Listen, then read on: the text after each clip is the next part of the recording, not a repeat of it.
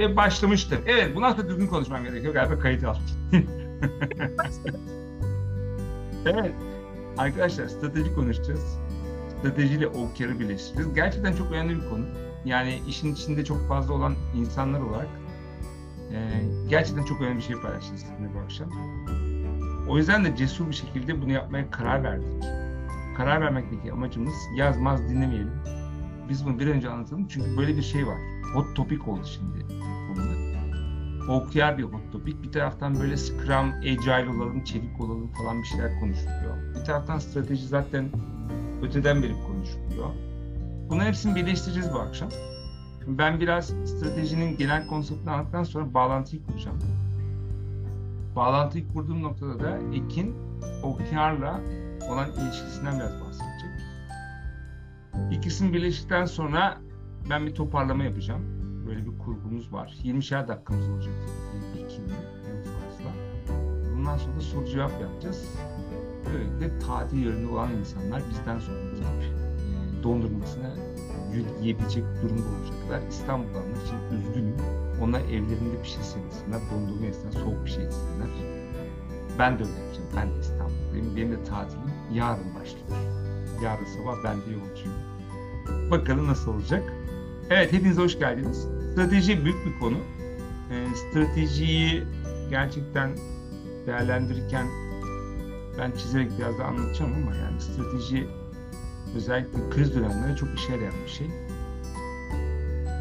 Bilinenin aksine stratejiyi Türkiye'de niye yapalım ki, ne gerek var falan gibi bazı inançlar olması strateji bizim için çok aslında dönüm noktalarında önemli bir omurga sağlıyor. Etkin karar almayı sağlıyor. Etkin karar almak dediğimiz zaman da aslında doğru kararı önceliklendirmek anlamına geldiğini hatırlatmakta fayda var.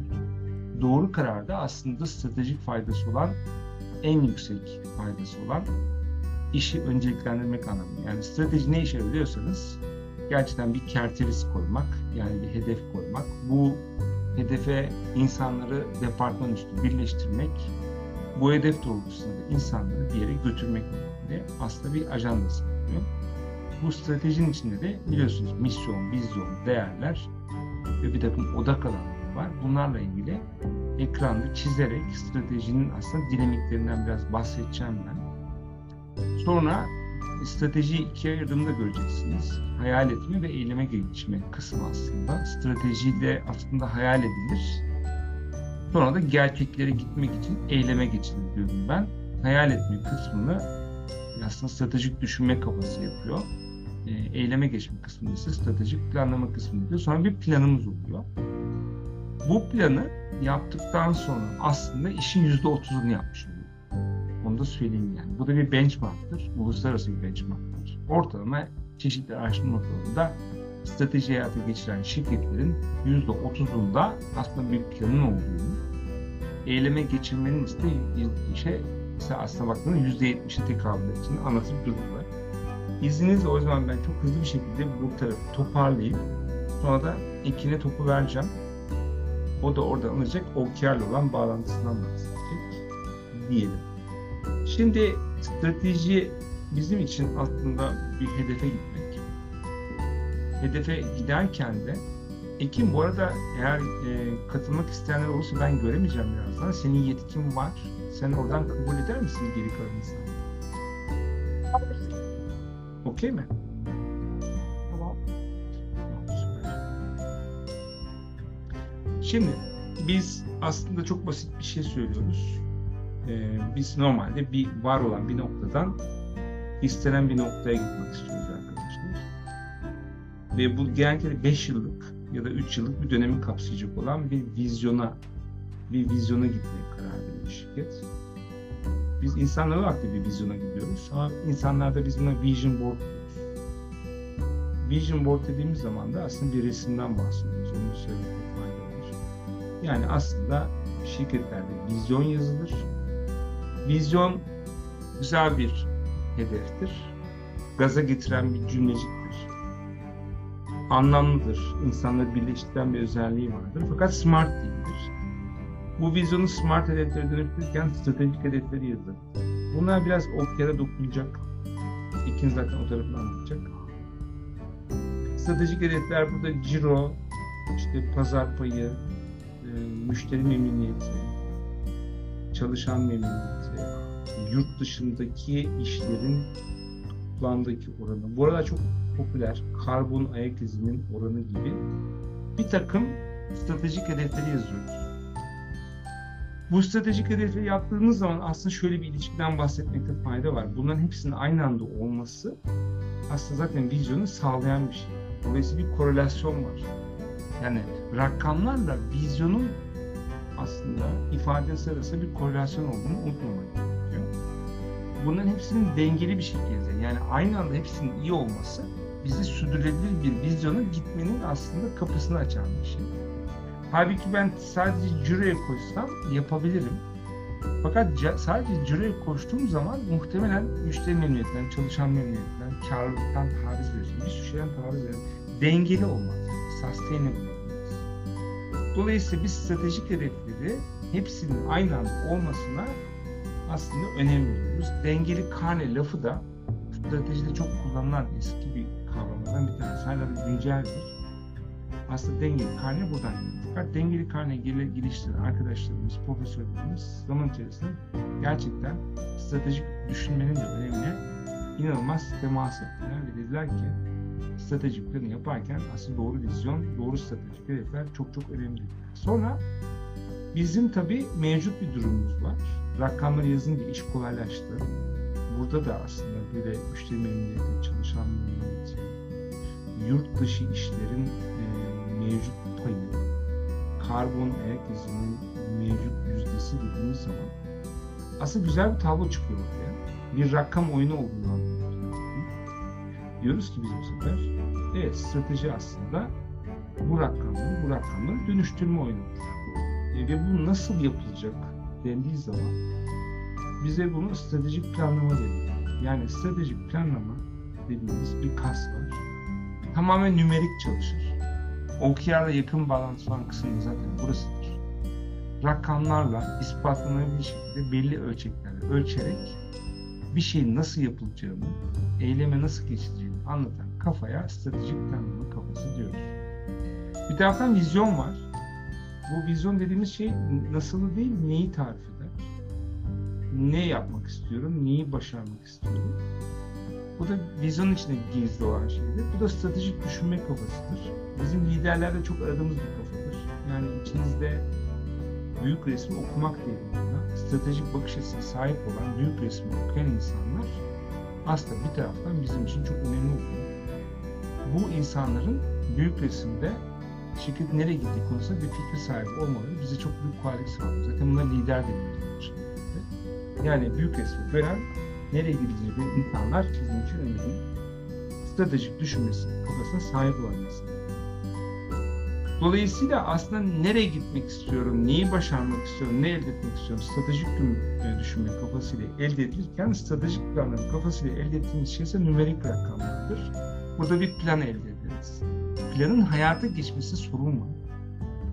Planın hayata geçmesindeki sorun OKR'la çözülüyor.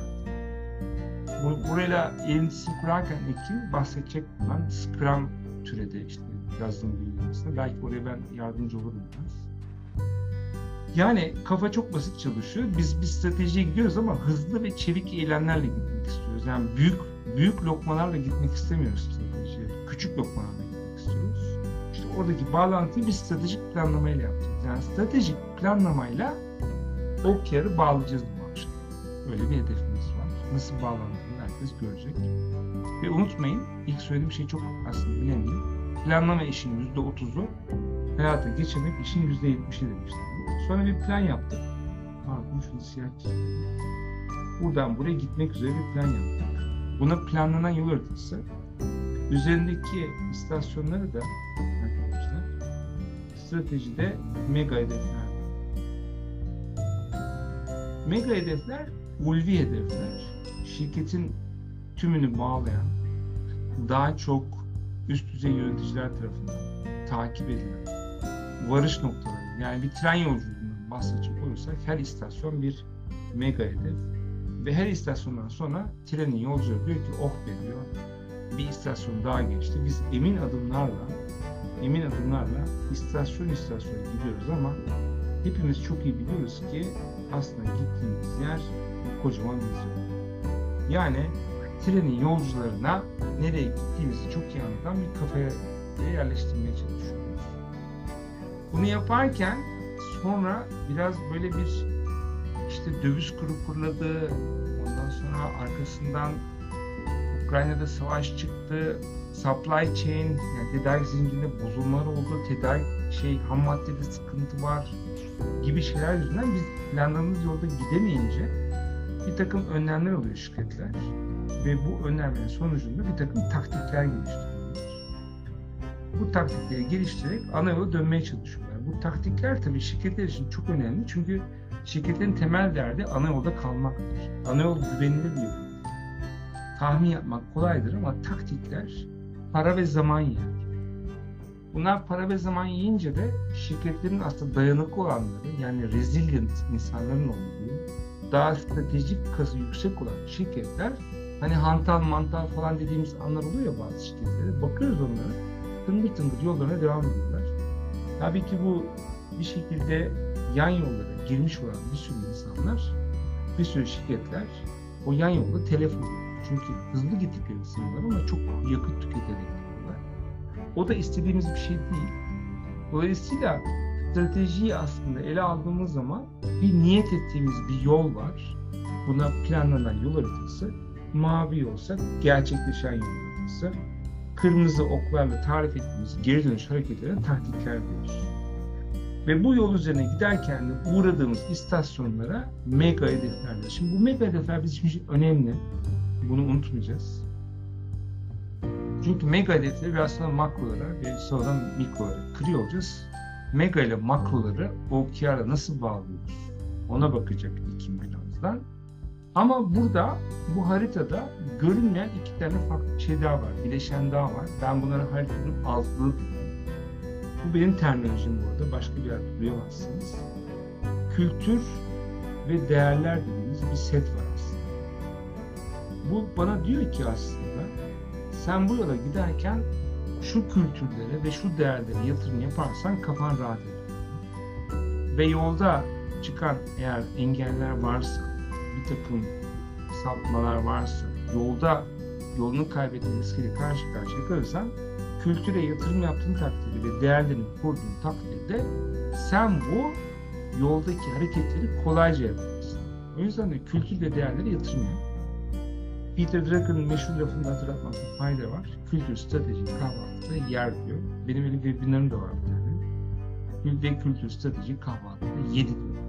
Yedi yani. Türkiye'de birçok şirketin şu anki durumu o. Ee, kültür stratejik kahvaltıda yedi. Yani kültür var. Şirketin iş yapma kültürü. O şirketin iş yapma kültürü takımlar, oradaki bireyler belirliyor iş yapış kültürü aslında bireylerin aslında iş yapış şeklini gizli. Ama biz bireylere değil takımlara odaklanmayı daha çok seviyoruz onu söyleyeyim. Dolayısıyla bireylerin iş yapış kültürünü değiştirince aslında kültürler değişiyor, değerler değişiyor ve biz daha güvenli limanlara doğru giden, ana yola dönmesi giden bir takım şirketler haline geliyoruz. İşte bunlara biz kültür değerlere destek. Kültür değerler dediğimiz o yüzden bizim için biraz daha soft skill'ler. Soft skill ne demek? İş yapış şeklinde gizli, herkesin aslında daha çok davranış olan sergilediği bir takım varlar. Ki bunlara Ekin de birazdan dokunacak. Yani kültürü, değerleri nasıl e, OKR'a taşıyoruz ona bakacağız. Sonra bir de odak alanları var. Burayı destekleyen. Stratejide bunu stratejik initiatives diye kullanırlar. Odak alanları şu mesela, şu an meşhur odak alanları yapay zeka yatırım yap, veri yönetimine yatırım yap gibi gibi bir takım odak alanları belirliyoruz. Bu odak alanları bize diyor ki aslında sen soft skill'lerde bunlara yatırım yaparken biraz hard skill'lerde de buna yatırım. Hard skill dediğimiz zaman yetkinlikten bahsediyoruz. Kültür ve değerlerden bahsettiğimiz zaman ise aslında iş yapış şeklinden bahsediyoruz. Yani veri yönetimi konusunda bir uzmanlık geliştir. Bununla ilgili şirket içerisinde fonksiyon koy dediğimiz zaman bu odak alanları yapıyor. Herkesin iş yaparken daha empatik olmasını sağla, daha çelik olmasını sağla dediğimiz zaman da buna kültür ve değerler diyoruz. Tabii burada büyük lokma kültür ve değerleri değiştirebilmek. Çünkü bunlar alışkanlıklardan geliyor ve yılların itibariyle bu alışkanlıkların kırılması gerçekten bazen stratejiyi sekteye uğratıyor. O yüzden, o yüzden de kültür, strateji, kahvaltı değerleri son derece doğru bir lafıdır. Keşke ben etseydim. Ne yazık ki bunu Peter Drucker etmiş, akıl etmiş arkadaş. Kendisini takdir ediyoruz. Şimdi buradan baktığımız zaman da mega hedefler, şirketin ulvi hedefleri yani ulvi hedef olduğu zaman da aslında şunu anlıyoruz. Şirketin büyük hedefleri var burada. Ve bu şirketin büyük hedeflerine baktığımız zaman da bize diyor ki bu şirketlerin büyük hedeflerine giderken aslında bir takım alt hedeflerin gerçekleştirilmesi lazım. Şunları silelim. Oraya girelim. Evet, buraya baktığımız zaman hemen oraya gidecek olsak mega hedefler bizim üst düzey yöneticilerin takip ettiği biraz herkes tarafından konuşulan şirketin büyük hedefleri, büyük satın almalar, büyük birleşmeler olurken bir anda karşımıza makrolar çıkıyor. Mega hedefler birer varış noktası olması itibariyle aslında içinde aksiyon barındırmıyor. Buraya ben şimdi yeşille çizeceğim kocaman, siz de görün. Mesela şurada bir mega hedefim var. Şu mega hedefe gitmek için şuralarda, şuralarda, şuralarda, şuralarda ben bir takım projeler yapıyorum ki bu projeler yapıldığı zaman mega hedefe varılmış olsun.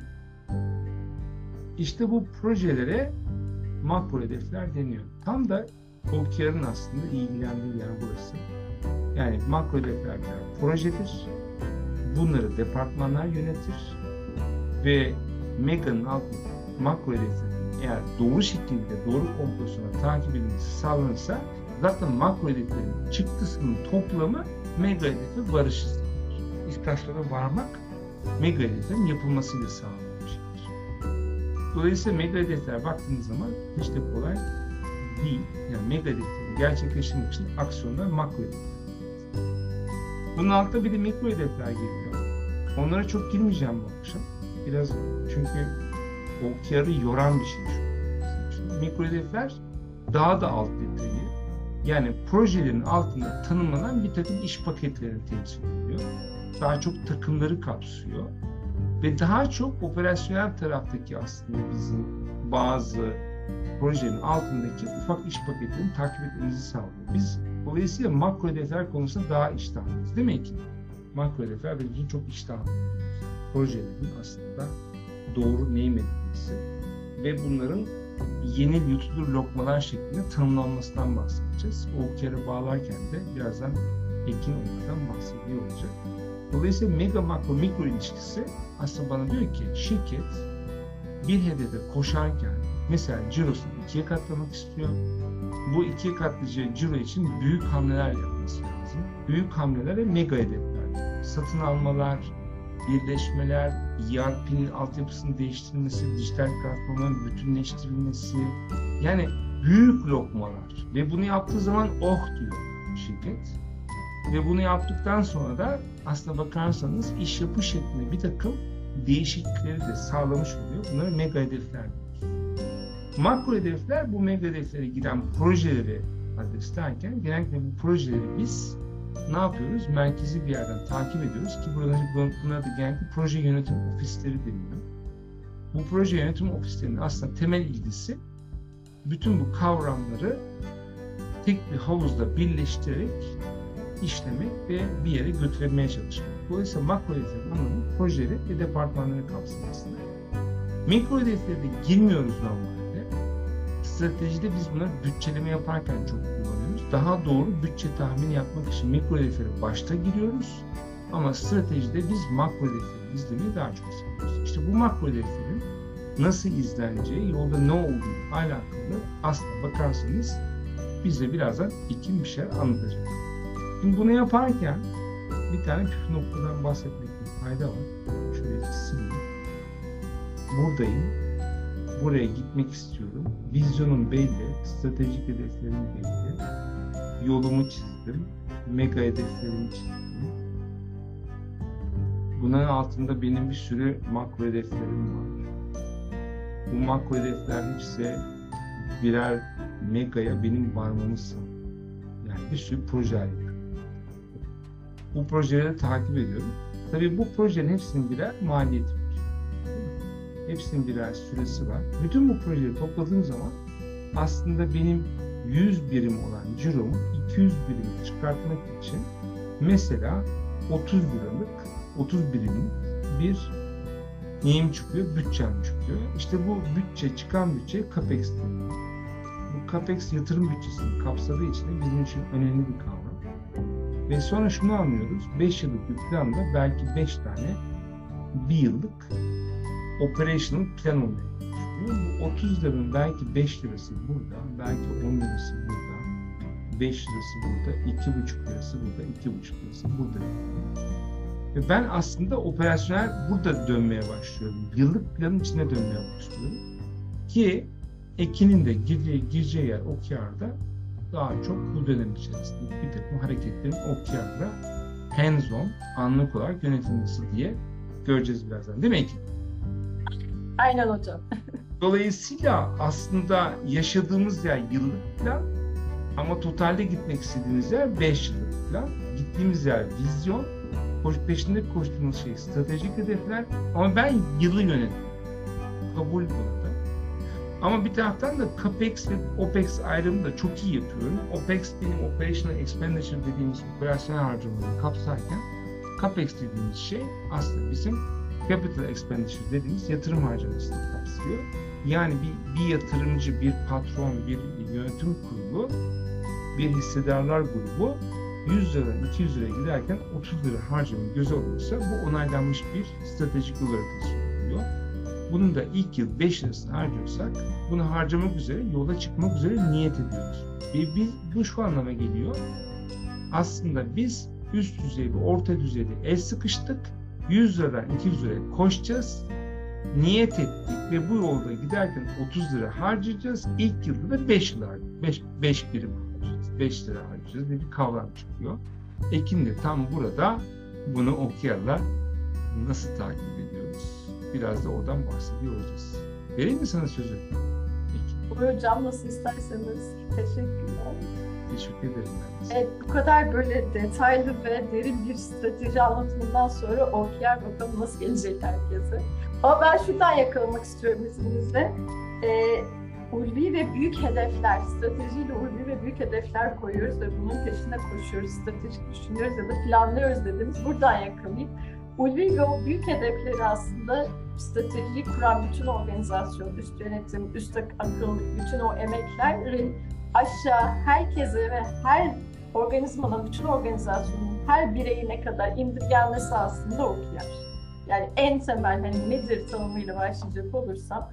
Çünkü OKR alışıldığının belki de duyulduğunun ötesinde hani belki de açılımıyla başlayalım. Objective ve Key Results. John Doerr'ın getirdiği bir metodoloji. Google'dan buraya getirdiği ama Türkiye'de çoğunlukla örneklerini performans yönetimiyle çok eşleştirmekle birlikte ama gerçek uygulaması tam sizin bahsettiğiniz o büyük ulvi hedeflerin organizasyonda uygulanabilir hale gelmesini gö- gösteren bir yönetim felsefesi, yönetim biçimi.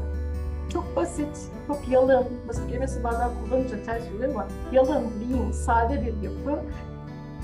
Diyor ki John Doerr bunu kurduğu zaman, hedefleri, doğru hedefleri belirle, odaklan ve bunları ölç, takip et ve iyi bir liderlik yap.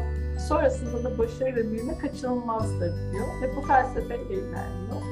Sizin söylediğiniz gibi en temelinde şuradan başlıyor aslında plan yapmak, stratejilere sahip olmak OKR'ın birinci adı. Çünkü biz bir yapıyı, bir hayali, büyük resmi, hedefleri herkese indirgeyebilmek, herkesin sahipleneceği bir bütün de peşine koşacağı bir amaç haline getirebilmemiz için önce o büyük resmi bilmemiz, nereye koşacağımızı bilmemiz ve ondan sonra sahiplenmemiz gerekiyor.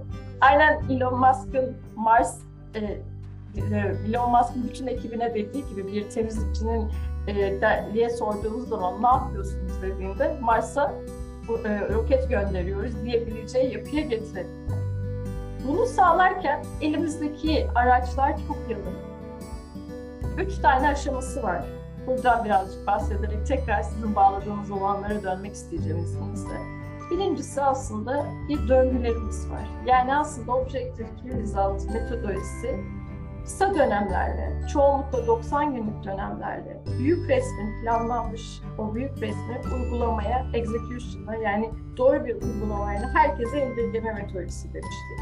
Bunu küçük parçalara bölerek esnek bir yapıda uygulamamızı sağlıyor. Bunu uygulamayı sağlamamızın da yöntemi objektif ve key resultları, amaçlarımızı ve hedeflerimizi, anahtar göstergelerimizi belirleyip sürekli bunların iletişimi içerisinde çekimlerle ne durumda olduğumuzu gözden geçirip arkasından da doğru yolda mıyız? Yani yaptık, yaptıklarımız bizi hangi yola getirdi, neler öğretti, öğrendiklerimizden başka nereye geçmemiz gerekir dediğimiz retrospektif. Aslında agile esnek yapının kendisi ve en sonunda da ölçmek ve değerlendirmek. Yani bir ortaya çıkan sonuçları, ortaya koyduğumuz hedefleri, anahtar göstergeleri ölçerken bunların sonuçlarını, ölçtüğümüz verilerin sonuçlarını pek büyük hedefe, amaca ne kadar hizmet etti, ne kadar yaklaştık, ne kadar işe yaradı diye kendi öz değerlendirmemizi yapma süreci. Bu kadar yalın bir metodoloji dört adımdan oluşuyor. Bunlara başlarken ilk önce hep beraber aslında objektifleri ve key resultları belirliyoruz. Ama burada hani bir parça sizin söylediklerinizle de atıfta istiyorum.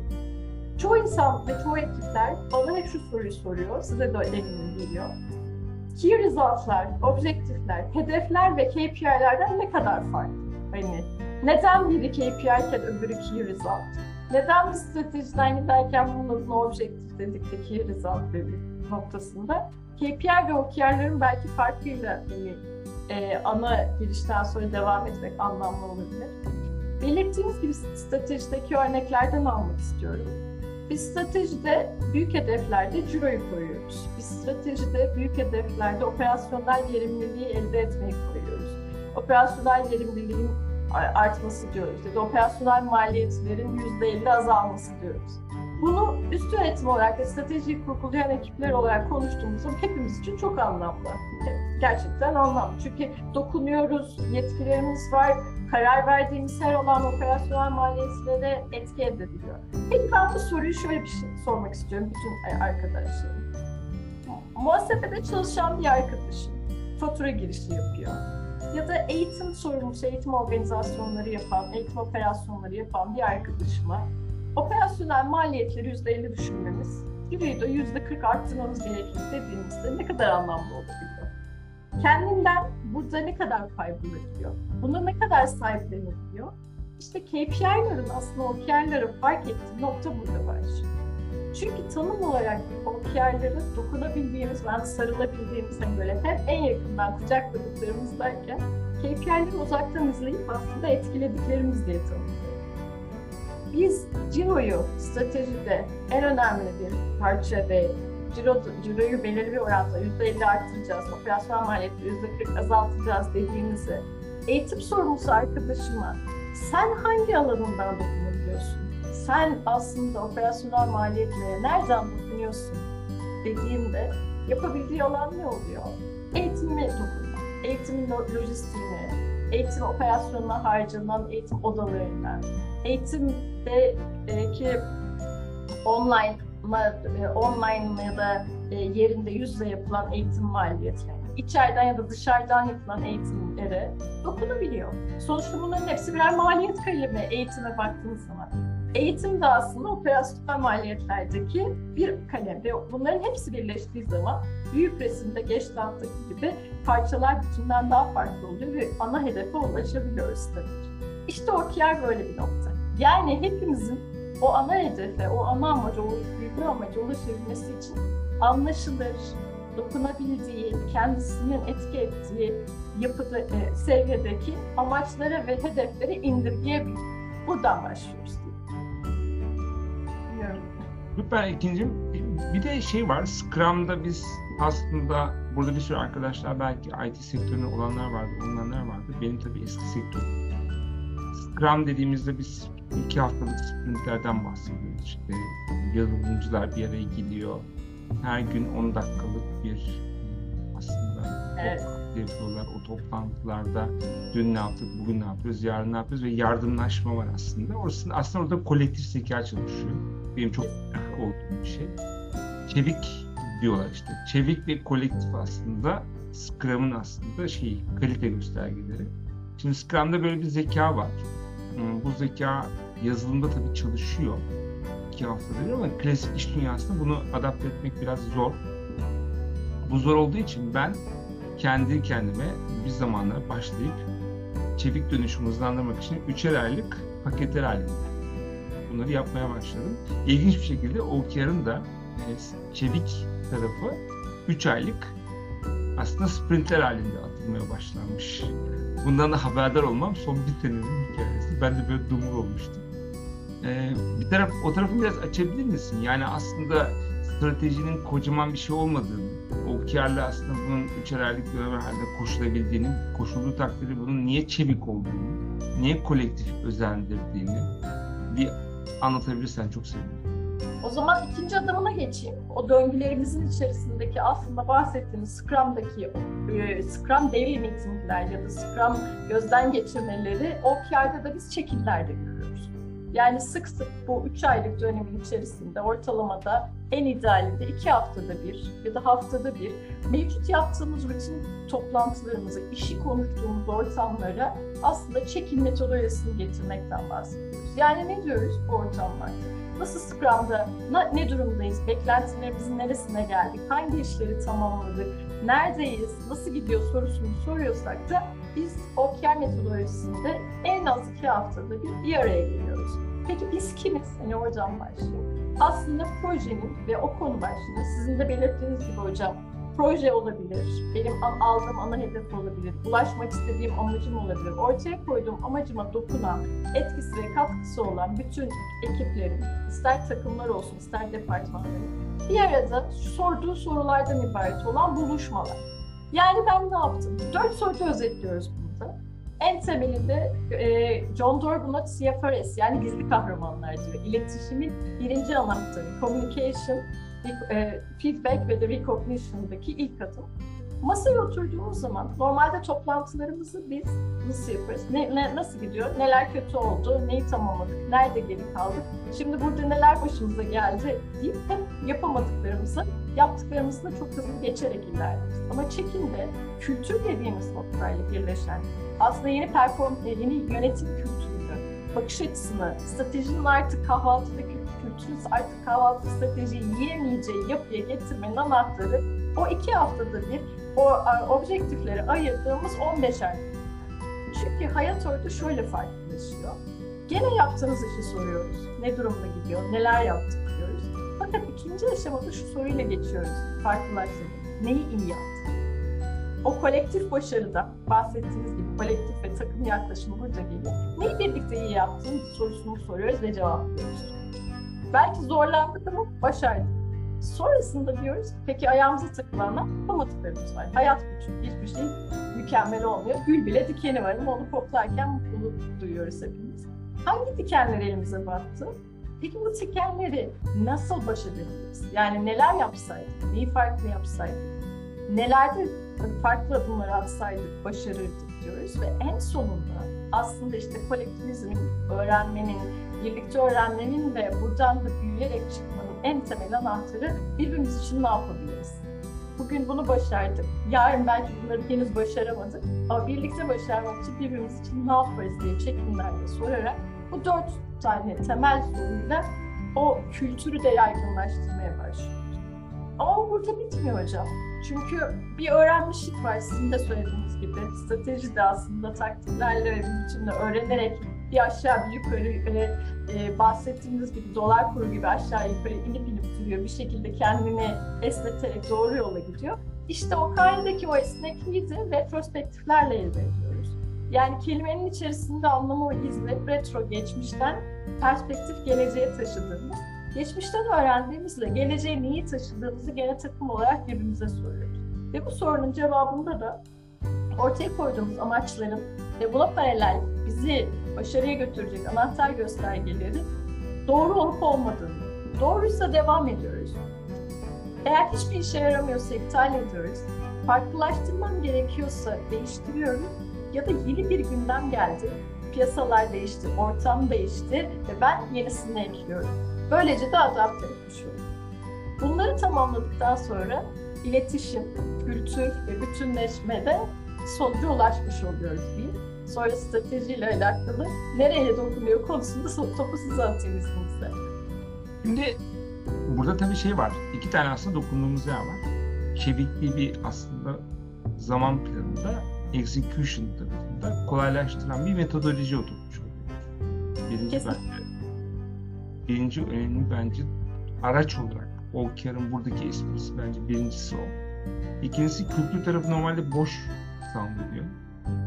İşte orada senin ilk baştaki birinci aşamada bahsettiğin tool'ları kullanarak belki kültürü aslında olgunlaştırırken kültürü tehdit olmaktan çıkartıp destekleyici bir şey dönüştürmekle ilgili bir ajandan. Or- orayı biraz açarsan çok sevinirim. Çünkü bence burada iki tane büyük soru var. Execution'da kültürle nasıl baş ederim? Senin birinci basımağında aslında. İkinci kısmı nispeten bence anladığımızı varsayıyorum ama oraya da bir iki ilave yapacağız birazdan. Ama şu kültür tarafına ben çok takıntı vaziyetteyim. Çünkü bu aralar gerçekten herkesin karnı ağrıyor. Çok fena karnı ağrıyor. Yani planları hayata geçirirken işte e, yeni nesil devreye giriyor. İşte turnover'lar arttı. İnsan kalitesinde anormal sapmalar var. Kurlar değişiyor. O oluyor, bu oluyor. Yani kafalar çok karışık. İşte resilient olmak bir kültür. Çevik olmak bir kültür. Pazarı izleyen bir müşteri merkezli bir kafaya dönmek mesela bence yani bir kültür haline. Takımdaşlık veya sinerji veya kolektivizm değil mi? Bunların hepsi bizim kültür olarak bahsetmişler. Bir oraya bir parmak basarsan sevinirim. Aa, Hocam siz şimdi kültür deyince ben hangi tarafından girsem çıkamayacağımı düşünüyorum ama ikiye böleceğim izninizle. İki tane tarafından gireceğim. Birincisi OKR'ın buradaki temalarından. Yani ortaya koyduğu felsefeden kapsayıcılık, kültürün içerisindeki en büyük unsur cesaret, kavramları görmek istiyoruz orada. Güven. Bunların hepsi OKR'ın ortam yarattığı, organizasyonlara ve çalışanlara ve liderlere ortam yarattığı fırsatlar. Nasıl yapıyor? Nasıl bundan? Çünkü kültüre en çok dokunduğu olan buralardan. Yani başarısız olma e, cesareti vermek, başarısız olma lüksü tanıyabilmek. Öncelikleri belirlediği noktada aslında insan odaklı olabilmesini sağlıyor. Belirttiğim iki tane temel e, e, e, yalın metodoloji. Birincisi doğru objektifleri seçiyorum. Ama objektifleri seçerken yani neyi başarmak istiyorum objektiflerde. Key result'larda da o başardığımı bana ne gösteririn cevap. Peki ben bunu yaparken aslında alıştığım Peter Drucker'ın bize getirdiği o Management by Objective tepeden inme metodolojiyi bir kenara bırakıyorum. Sizin belirttiğiniz stratejileri üst ekip belirledikten sonra o stratejilerin bilgilendirilmesi, iletişimiyle paralel aşağıdan yukarıda aslında kapsayıcılık kültüre en çok dokunduğu. Peki ulaşmak istediğim yol bu, gitmek istediğim bu, binmek istediğim tren, ulaşmak istediğim yer burası. Sen bu konuda ne düşünüyorsun? Sen nereden başlarsın? Sen buna ne katma değer sağlamak istersin? Buradan neyi yaparsan farklı olur ve bu istediğimiz büyük ve ulvi hedefe ulaşırız sorusunu her kademede bütün çalışanlara sorarak, inisiyatif almalarını sağlayarak, o alanı açarak ve kapsayıcı olarak ilk adımı atıyoruz. Buradaki yapılan liderliğin temeli, kültüre dokunan en önemli unsur aslında daha hedefleri ve amaçların belirlerken başlıyor. Arkasından hedeflendirme dedik, ölçme dedik. Hedeflendirme bizim alıştığımız gibi her zaman yüzde yüz değil. Biz çünkü şuna çok alıştık. Yüzde yüzü yapamazsak başarısızız. Aslında her zaman bir başarı ve performansımız var. Oysa ki şöyle bir bakış açısı getiriyor ki bir dene. Denediğinde stretching kavramıyla 70 yüzden büyüktür. Yani bazen hiç yapmadığın, belki bugün bile bizim için yani en baştan normalde binler, yüzler, iki yüzler çok normal sayılır ama yazı girerken bir parça farklı bir bakış açısı getirebilmek için denedik. İşte bugünkü başarımız da 70 yüzden büyük. Bu bilgiyle, bu bakış açısıyla getiriyor herkes ve deneyerek, başarısız olma lüksüyle birlikte geliyor. Bu da gene ortak liderlik ve kültüre dokunuyor, kültürün farklılaşmasını sağlıyor. Onun arkasından da biraz önce bahsettiğim gibi güven ortamında birbirlerini yargılayan değil, öğrenen zihin. Yani check-in'deki dört soru yaklaşımıyla bir şeyleri yaptık, başardık, başaramadıklarımız var. Daha farklı ne yapabilirdik o birlikte ne yapabiliriz? Aslında duello yapan değil, yani, e, özür dilerim. Arkadan pusu kuran değil ama düello yapan. Yani ortak noktada hep beraber tartışan, el sıkışan ve ortamdan ayrılan ve ortak bir fikir üretmeye çalışan yapılar. Yani kültür dediğimiz noktada uygulamadaki bu ufacık nüanslar kültüre etki ediyor. Çünkü Pekin'deki bir kanat çırpışı New York'taki fırtınaya sebep olması gibi kelebeğin aslında çevrenizdeki beş kişinin size gösterdiği yaklaşım ve davranış kadar farklılaşabiliyorsunuz. Buradan başlıyor. O yüzden mümkün olabiliyor. Ve şu felsefeyle ikincisiyle de bağlamak istiyorum. Çünkü kültür aslında davranışlarımızın, yani değerlerimizin yarattığı e, harmoninin davranışlarımıza yansımış olması. Ama davranışları ortaya çıkaran psikoloji bilimine döndüğümüz zaman en temel unsuru bize üç, şu üçlü gösteriyor. Bir durum var. O duruma karşı ortaya koyduğumuz duygular, o duyguların bizde yarattığı düşünceler ve o düşüncelerin ortaya çıkardığı davranışlar. Eğer ben bir duruma, bir başarıya, bir sonuca, bir tehdit olarak duruyorsam, yani ortaya çıkan bir hedefin gerçekleşmesi, eyvah bir tehdit, ben şimdi azar işiteceğim, eyvah şu anda çok başarısız hissettirildim, ben çok değersizim, ne olacak? Bir savunmaya geçip ya da saldırıya geçersem benim ortaya çıkan bu endişe duygum davranışta da karşı tarafa, kültüre de rencide etmek olarak çıkacak. Ama ben bu durumu ya bir dakika denedik, hep beraberdik. Şimdi ben bu öğrendiklerimden aslında merak eden yaklaşımla neyi daha iyi yapsaydım, daha farklı olsaydım, ben bir de bunu deneyeceğim bir, bir merakla, bir cesaretle gidersem bu sefer çevreye yayacağım davranış da aslında kültürde kapsayıcılık olacak. İşte mesele o çekimlerde, retrospektiflerde liderlerin zaman ayırması, hepimizin de bu bakış açısıyla birbirimize ve kolektif yapıya katkıda bulunmamızdan ibarettir diyebilirim. Süper. Çok güzel özetledin. Şimdi bir de yolda giderken ne oluyor? Ben de ona bir ilave edeyim. Senin de eğer bir buraya ilave olursa çok sevinirim. Ee, çünkü artık haritamız var, yola çıktık diyelim. Yine herkesin alışkın olduğu haliyle buradayım. Burada buraya gitmeye çalışıyorum. Vizyonum belli, stratejik hedeflerim belli. İşte burada e, bütçem benim 30 birimde 100 liradan 100 birimden 200 birime gitmeye çalışıyorum. Burada da mega hedeflerim var. Demin aslında Ekin anlattı. Kültür ve değerler tarafındaki entegrasyonu sağladım. Her şey yolunda ve ben yola çıktım. Ve şunu görüyorum ben. 5 tane bir yıllık planda hareket Burada 5 liram vardı. Şimdi burayı zoom in yapalım. Şurayı büyütelim. Aslında burası 5 liralık harcama olan iki tane içinde mega hedef var. Burada iki tane mega hedef var. Bir dönemi kapsıyor. Burada da aslında dört tane üç ay var değil mi? Ekip. Evet, evet hocam. Şimdi dört tane üç ay var. Burada bizim beş liramız var. Beş lira harcamıyor demiştik bir anda değil mi? Yani normalde bu üç ayda iki lira, burada bir lira, burada bir lira, burada bir lira harcıyor diyelim. Aslında şirket hep 3 ayı açıyor kapatıyor. Yeni bir 3 ay açıyor, yeni bir 3 ay kapatıyor. Yeni bir 3 ay açıyor kapatıyor ve şu meşhur Ekin'in bahsettiği sorular var orada değil mi? Neyi iyi yaptık? Neyi evet. daha iyi yapabildik? Neyi yanlış yaptık? Ne öğrendik? Aslında yani şöyle bir şey var. Bu üç ayı ben mükemmel yaptım Ekin. Takımın keyfi yerinde. Değil mi? Başarılı bir takım var yani. Ne dedi biraz önce? Kolektife dönüyor Hadi diyor takım. Yeni üç ayı da başaracağız. Buraya da bir tık atıyor ama burada belki bir iki tane e, kusurlu iş de yapıyor ama bunu da ne yapıyor? Kapsayıcılık dedi Ekim. Kapsayıcılık kafasıyla burada diyor ki kendimizi affediyoruz. Biz buradan hatalarımızı çalıştık. Bir sonraki üç ayda biz bu hataları yapmayacağız diyor. Ne yapıyor? Yeni döneme giriyor. Buraya da tık buraya tık atıyor. Aslında üçer aylık dönemler halinde son derece takım disiplini, kolektif anlayış, gerçekten takımlar içi ve takımlar üstü bir sinerji kafasıyla buradaki göstergeleri yönetmeye başlıyor. Aslında 3 ayda bir gerçekten sıfırlıyoruz, tekrar başlıyoruz, sıfırlıyoruz, tekrar başlıyoruz gibi söyleyebiliriz sevgili ekip. Aynen hocam. Burada şöyle bir kat, katkıda bulunabilirim izninizle.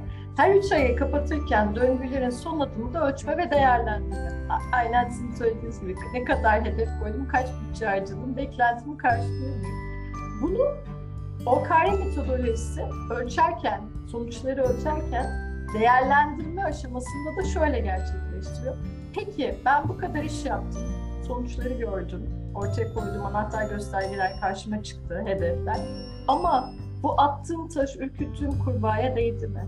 Yani bu kadar belirteyim e, e, sonuçları ben büyük resimde katma değerli olarak stratejimde ki faydamla birlikte değerlendirdim. Çünkü biz çoğunlukla işleri değerlendirirken elimizdeki verilerle yani 10 tane sattım 10 tane sattım ama öyle büyük bir pazara girdim ki yeni pazarda olmayan pazara ilk defa girdim ve 5 tane bile yapılamazken ben 10 tane yaptığımda aslında sadece matematiksel olarak onun karşılığı beklenen tamam karşıladığımken olağanüstü bir başarı bu. Bu olağanüstü başarıyı da ortak değerlendirme fırsatı. Ya da ortaya çıkan bir durumun beklenenin altında olması yani bir bir hedef gerçekleşmiş olsa bile istenilen seviyede olmuyor olmasını da grup objektif bir şekilde bir arada hakkını vererek ya diyor aslında daha iyisi olabilirdi. Bu tesadüf oldu. Burada hiçbir katma değerimiz yok bu satıştan. Bize bu kucağımıza geldi diyor ve bunun da hakkını verip ona da beklenenin altında diyor. Yani her, her ay e, dönemin sonunda ortaya çıkan sonuçları stratejiyle bir öz değerlendirme uyumlandırarak bir öz değerlendirmeyle de sonuçlandırmış oluyor. Bu öz değerlendirmeyi biraz açsana. Yani takım neyi öz değerlendiriyor? Takım, takım çünkü burada takımı konuşuyoruz. Takım neyi öz değerlendiriyor? Defa o zaman amaçlara dönelim. Bir amacımız var. Ciroyu artırmak. Bir amacımız var sizden anlatayım şimdi. Operasyonel e, maliyetleri azaltmak ya da yeni bir pazara girmek. Bunun için ortaya koyduğu anahtar göstergeler var bazı e, bir film beş tane yeni müşteri kazandırmak gibi ya da işte müşteri kayıp oranlarını düşürmek gibi ya da belirli bir aslında olmayan bir sektörde biraz da cesaretli olup da hiç bulunmadığı bir pazarda, en zor pazarda bir adım atmak gibi. Bu adımları attığı zaman gerçekleştirdiği sonuçlarda bazen aslında karşımıza biz performans tarafından böyle bakacak olursak hocam şunu görüyoruz. Ya bu çocuk bunu sattı da hani kendi katma değeri yok ki yukarıdan geldi o da o e, işlemleri gerçekleştirdi ve sonuç üretti diyor. Biraz bir mikro iniyoruz çünkü biz artık o stratejinin aşağı doğru indiğinde kişilerin gerçekleştirdiği sonuçlara bakıyoruz ya da takımların gerçekleştirdiği sonuçlara bakıyoruz. Bu sonuçlar çerçevesinde ek takım diyor ki ister biri olsun ister bütün takım olsun. Ya evet biz kendi içimizde çalışmalarımızı gerçekleştirdik, kiyarlarımızı gördük ama bu kiyarlar, bu sonuçlar amacımıza hizmet etmedi. Buna da şöyle bakmamız gerekiyor. Bu eğer amacımıza hizmet etmiyorsa kendi öz değerlendirmemizi yapıp doğru bir kiyar belirlemedik, doğru amacı belirlemedik. Biz kendimiz e, e, yapacaklarımızı gözden geçip yenisini koymamız lazım. Yani bir kırmızı alandaysak, çoğunlukla global uygulamalarda hocam şöyle bir noktamız var aslında. Sarı, kırmızı ve yeşil olarak değerlendiriyoruz. Yani KR'ların sonuçlarını, KR'lar bildiğimiz zaten SMART. Hani hedeflerle aynı, KPI'lerle benzer. Onun ortaya çıkardığı sonuçları değerlendirirken yani objektifleri kırmızıda mıyım, sarıda mıyım, yeşilde miyim? Yani beklediğim sonuca, istediğim anlamı ifade ettim ben yeşil miyim? Sarıdayım yani yaklaştım. Hani amacıma e, yeteri kadar hizmet etmekte ama hani böyle devam edelim biraz daha üstüne gitsem iyi olur. Kırmızıdaysam ortaya koyduğum hipotezler, ki yerler benim her zaman için hipotezlerim, doğru yolda değilim. Seçtiğim yol doğru değil ben bunu ister dış faktörlerden, iç bir faktörlerden olsun bir şekilde doğru noktada değilim. O yüzden yaptığım yolu, seçtiğim yöntemi değiştirmem lazım demek oluyor. Öz değerlendirme buradan geliyor. Ve bunu kolektif bakış açısıyla birlikte değerlendiriyoruz. Başka türlü yapalım. Başka bir varsayım koyalım. Başka hedefler ve başka yerlerle ilerleyelim. Yöntemi değiştirelim diyoruz. Agile da bize burada hizmet ediyor. Bilmiyorum biraz kafa karıştırmışım gibi geldi bana ya da başka Hayır. bir webinara açılış mı yapmış oldum bu Yok bence bence tabii bu çok büyük bir konu. Bu bir Evet. aslında teaser. Tease ettik herkese. Bunun kocamanını yapacağız tabii iyilikte. Çok daha Saat böyle 10 oldu. Bu kadar çok konuştum fark etmedim. Kusura bakmayın. Eyvah zamanı yedim. Evet, bizden bu kadar. Soru var mı arkadaşlar? Soru sormak isteyen var mı? Burası en heyecanlı kısım. Soru sormak isteyen var mı? Hiç kimse soru sormuyorsa ben diyorum ki çok iyi anlaşıldı. Evet. Umarım. Umarım. Evet, bu e, webinarın ses kaydını göndereceğiz. E, Ay, gerçekten Yani. Bilgi akside bulunsun. Evet ya sevgi teşekkür ederiz. Zaten gelirken çok meraklıydı. Ee, ses kaydını göndereceğiz. Şey bu kaydı göndereceğiz. Benim çizdiklerim de gelecek. Tekrar tekrar söylüyorum arkadaşlar. Strateji çevik ve çok yan yana duruyor. Gerçekten de diğer taraftan burada bizim peşinde olduğumuz şey çok belli. Çeviklikle kolektif takımı bir araya getirmek. Bunu da aslında o kara desteklemek. Yani çok mesaj çok net. Ee, Eğer bu şekilde düşünülürse bir şekilde bize ulaşabilirler. Ee, gerçekten e, Murat şey sormuş, çalıştığınız şirketlerde bir direnç oluştu mu? Evet Murat, ben de özellikle gerçekten çok büyük sıkıntı oldu. Ekin de proje yapıyor, birlikte de çok proje yapıyoruz. Bu projelerde başımızın derdi kültür oluyor genellikle en başta. Çünkü e, sevgili Sezer de sormuş. Çok değerli bir öğrencim, çok değerli bir arkadaşım. Türk kültürüne uyum konusunda yorumunuz nedir? Türk kültürü stratejiye çok aykırı. Hallederiz. Aksiyon almak, hızlı olmakla çevik olmanın çok birbirine karıştırıldığı bir yer gerçekten. Aslında stratejiyle çok bağlantılı değil Türkiye'deki iş yapış şekli. Çünkü günü kurtaran mekanizmalar çok fazla çalışıyor. E, strateji biraz daha tabii orta ve uzun vadeye hitap ettiği için biraz sıkıntılı. Aslında OKR bu sıkıntıyı gideriyor. E, çünkü büyük lokmaları küçük lokmalara getiriyor. Küçük lokmaları da ölçebilir hale getiriyor. Ölçebilir hale getirmekle kalmıyor. 3 ayda bir yeni bir fasıl açıyor. Yani hiç hiçbir zaman 1000 metre koşmuyor kimse. Herkes 100 metre 100 metre koşuyor. Yani o yüzden 100 metrede bir bakıyorsun yani ne oldu acaba? Biz buradan ne öğrendik? Bir sonraki 100 metre ona göre hazırlık yapıyor. Dolayısıyla daha aslında performansı yüksek bir takım halinde aslında başaran takımlar olmaya başlıyor. Başaran takımlar da bizi kolektife götürüyor. Çünkü dünyanın en güzel şeyi başaran takımın aslında içinde olmak değil mi? Hiç kimse başarısız takımın içinde olmayı sevmez. Dolayısıyla OKR inanılmaz güzel fit ediyor. Ben e, çok fazla proje yaptım. Ee, çok uzun yıllardır gerçekten. Ee, bunlarla ilgili başımıza gelenler bunlar. Ee, sonra bir şey daha var. Murat bu demiş ki saat bağımsız eğer vaktiniz olursa varsa bu bize biraz dinlemek isteriz sanırım. Bizim vaktimiz var. Ee, ama Murat sorunu açman lazım biraz. İstiyorsan konuşabilirsin de. Alparslan şöyle bir soru sormuş. Patron şirketlerine özellikle geri bildirimde sıkıntılar oluyor mu? Evet. Tabii ki patron şirketlerinde çok yoruluyoruz arkadaşlar. Çok gerçekten. Hem de nasıl diyelim mi hocam? Hem de nasıl? Çünkü okuyarı koyan da patron, delen de patron değil mi? Aynen öyle. Yani şimdi burada güzel bir şey var. B bilgin demiş. Üst yönetim KPI'den okura geçiş. Yani şimdi şöyle KPI ile OKR birbirini aslında yok eden bir şey de değil. Ee, ama OKR izlenebilirlik ve aslında monitör etme, takımı harekete geçirme konusunda daha etkin, daha güncel bir e, süreç yaşatıyor. KPI gösterge değil mi daha çok? Yani dashboard'daki aslında KPI'lerden bahsetmek Ee, hocam izninizle şunu eklemek istiyorum. Aslında KPI OKR birbirlerinden ya, ya o ya o değil. Hani siz de çok söylediniz.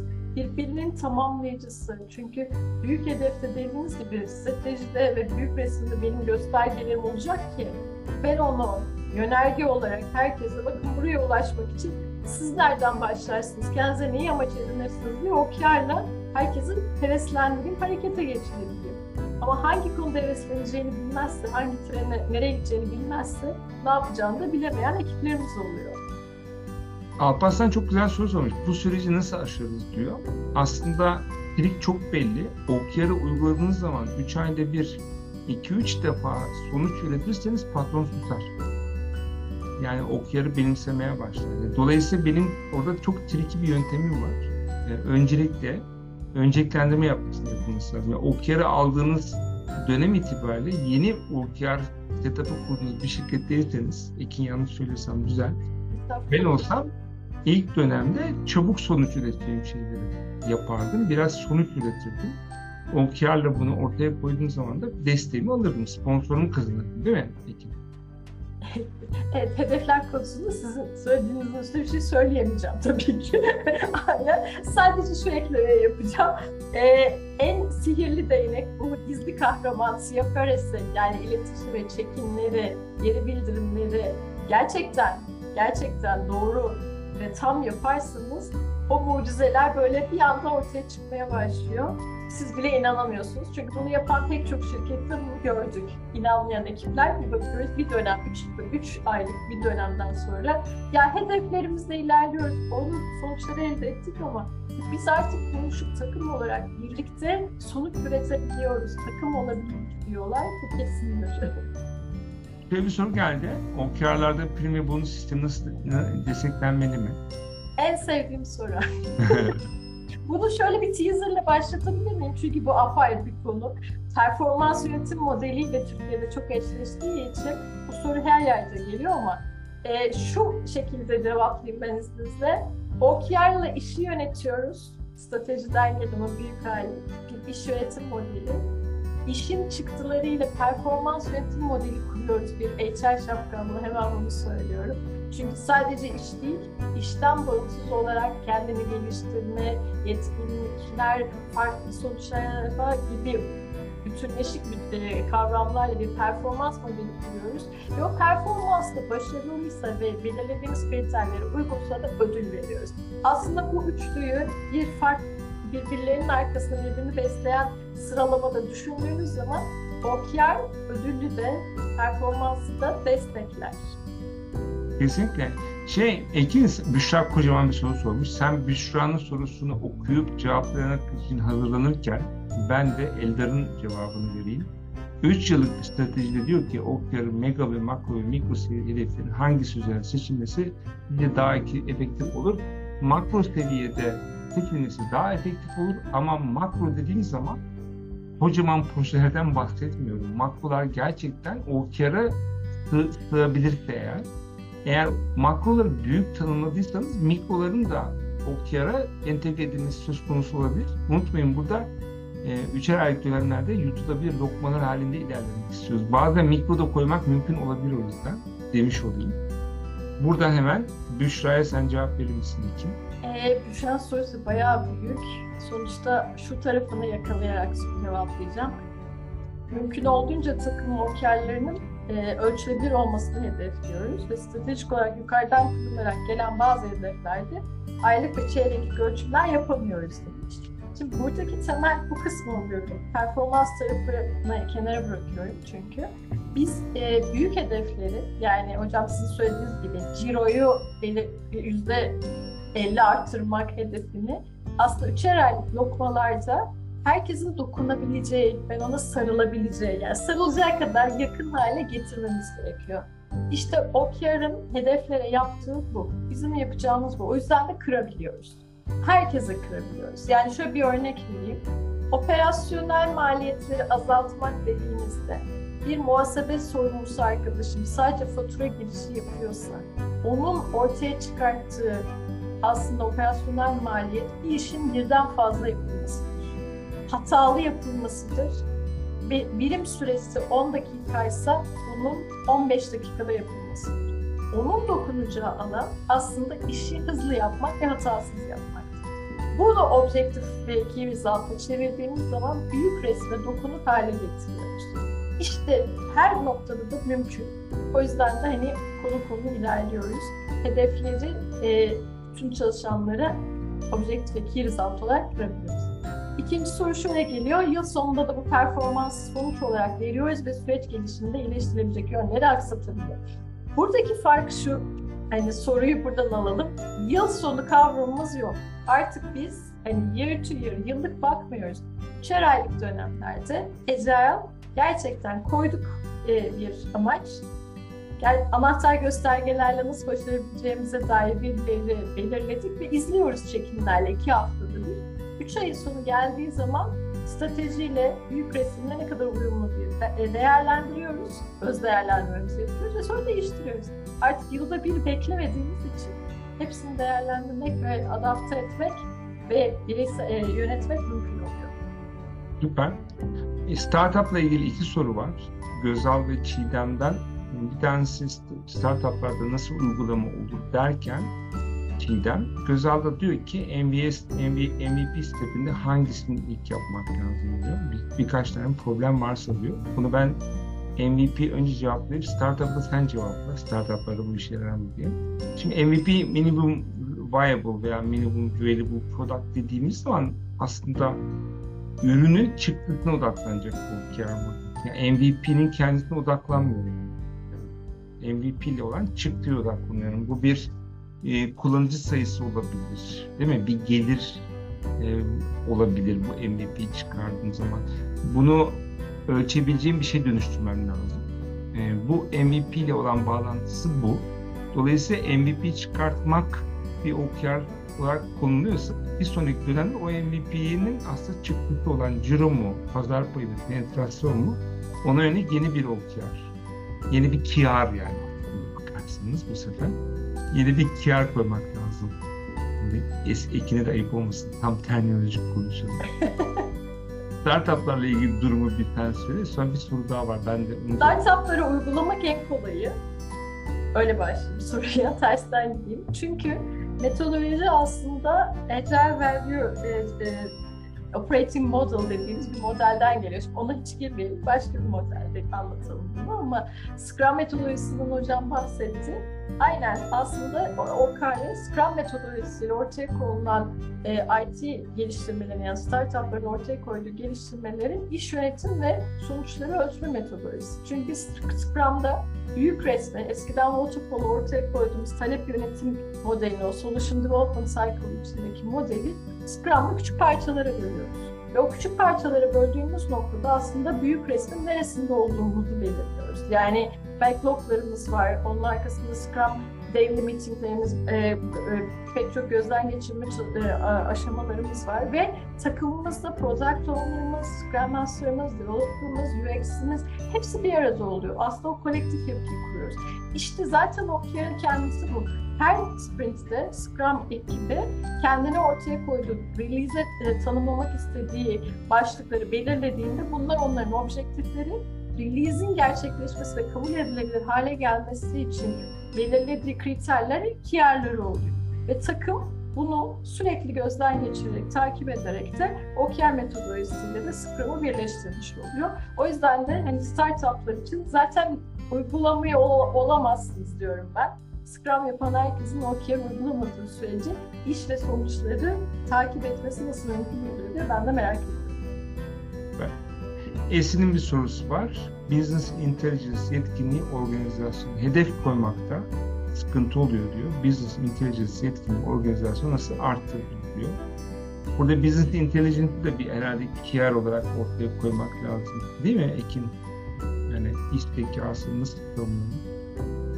Ben soruyu tam oturtamadım desem itiraf O zaman ben söyleyeyim. Şimdi Business Intelligence yetkinliği aslında bir burada ölçmek istenen bir şey iş zekasını yapma yetkinliği bu bir kiyar olarak tanımlanabilir ama zor, yumuşak karnı olan bir kiyar olabilir. Ee, burada mesela belli kararların alınma şeklinin yüzdesi gibi bir şey olabilir mesela buradaki kiyar. Ama bunu ölçmek zor olur. Değil mi? Yani, taraftan da. Çok advanced bir altyapıya ihtiyaç olur sevgili Esin diye söylemekte fayda var aşağı doğru iniyorum. Son soruyu alıyorum. GM'ler de OKR'ların transparan şekilde çalışanların paylaşmalı mı? Uhu. Kesinlikle evet. Tabii Çünkü ki yani. en tabii çok direkt girdim şu Çünkü zaten amaç şeffaflık. Herkes büyük resmi bilip birbirlerinin yaptığı amaçları görüp, yani seçtiği amaçları görüp anahtar göstergeleri bilip birbirine destek olmak için var. Evet. Birbirini yargılamak için değil. O yüzden de evet. Bu kesinlikle lazım. Bir de şunu da unutmamak lazım. Ee, Yani patron da aslında bunu istiyor olması lazım. Yani sponsorumuz patron olacak arkadaşlar. Yani stratejide patron sponsor değil, zaten patron. Zaten patron. O kâra da gerek yok, hiçbir şeye gerek yok yani. Onun için e, kesinlikle işin içinde olması lazım. Diğer taraftan KPI ve o arasında bir bağlantı kurmaya çalışıyor. Bence bağlantı yok. KPI dönem sonu diyor arkadaş. Yıllık KPI. Yıllık KPI değil onlar. Yıllık hedef onlar. KPI dediğimiz şey anlık dashboard'da görmek istediğim bir takım rakamlar olabilir. Yani KPI tanımını şöyle yapmanız lazım şirkette. Bir dashboard'um var. Üzerine 10-12 tane gösterge olabilir. Maksimum. Daha fazlasına benim tahammülüm yok. Mümkünse 7-8 tane geçmesin. 10-12 tane göstergeye bak. Kırmızılar, yeşiller yansın, sarılar yansın. Oradan bir şey yapman gerekiyorsa bir T anında bakabiliyorsun. KPI değil o. OKR ama öyle değil. OKR 3 aylık dönemleri kapatıldığı için orada durum biraz daha farklı oluyor. Ama KPI bize bir OKR'da bir şey olabileceği konusunda önceden uyarı verebilir. Mesela sarı ışık yakar bir KPI. O KPI'nin de bir ilintili olduğu bir KR'ın vardır. O KR'da tehlikeli olduğumu anlamaya başlarım. Yani şunu sağlar değil mi? O üç ayı kaybetmemi engeller. İki. Yani. Kesinlikle. Hatta Ama evet, araya girerek daha da kaybetmeyin. İki haftada bir farkına varıp farklılaştırma fırsatı da verecektir. Tabii. kesinlikle öyle. Bizim buluşmalarımızda ortaya çıkacaktır. Arkadaşlar hepinize çok teşekkür ederim. Umarım herkes memnun kalmıştır. Ee, güzel de oldu. Çok güzel sorular geldi bence. Değil mi? Kesinlikle. Umarım ce- cevaplayabildik soruları atlamadı bir yoğun soru gelince. Evet, hepsine baktım ama daha fazla almayacağım. Hepinize e, güzel bir tatil diliyorum. E, yılın en uzun gününde tatil öncesi ses kaydı nasıl başlarsınız? Kayıt olan, bu senede kayıt olan 700 kişiye bu link gidecek arkadaşlar. YouTube'dan izleyebileceksiniz. Hiç merak etmeyin. Sorularınız olursa YouTube üzerinden de e, bizim Akademus'un web sitesi üzerinden de bize ulaşabilirsiniz. Sevgiyle kalın. Ee, yazınız güzel geçsin. Ee, Azerbaycan'a en derin sevgilerimi iletiyorum sevgili öğrencilerime. Herkese gerçekten çok çok e, güzel bir yaz, huzurlu bir gerçekten e, diliyorum. Senin de ağzına sağlık İkin. Ben teşekkür ederim. misafir oldun bize bugün. Teşekkür ediyoruz. Bu arada herkese iyi bayramlar dileyim. İyi bayramlar. Benden kocaman bir de öpücükler. Herkese öpüyorum. Kendinize iyi bakın. İyi Görüşürüz. akşamlar herkese. Bay bay.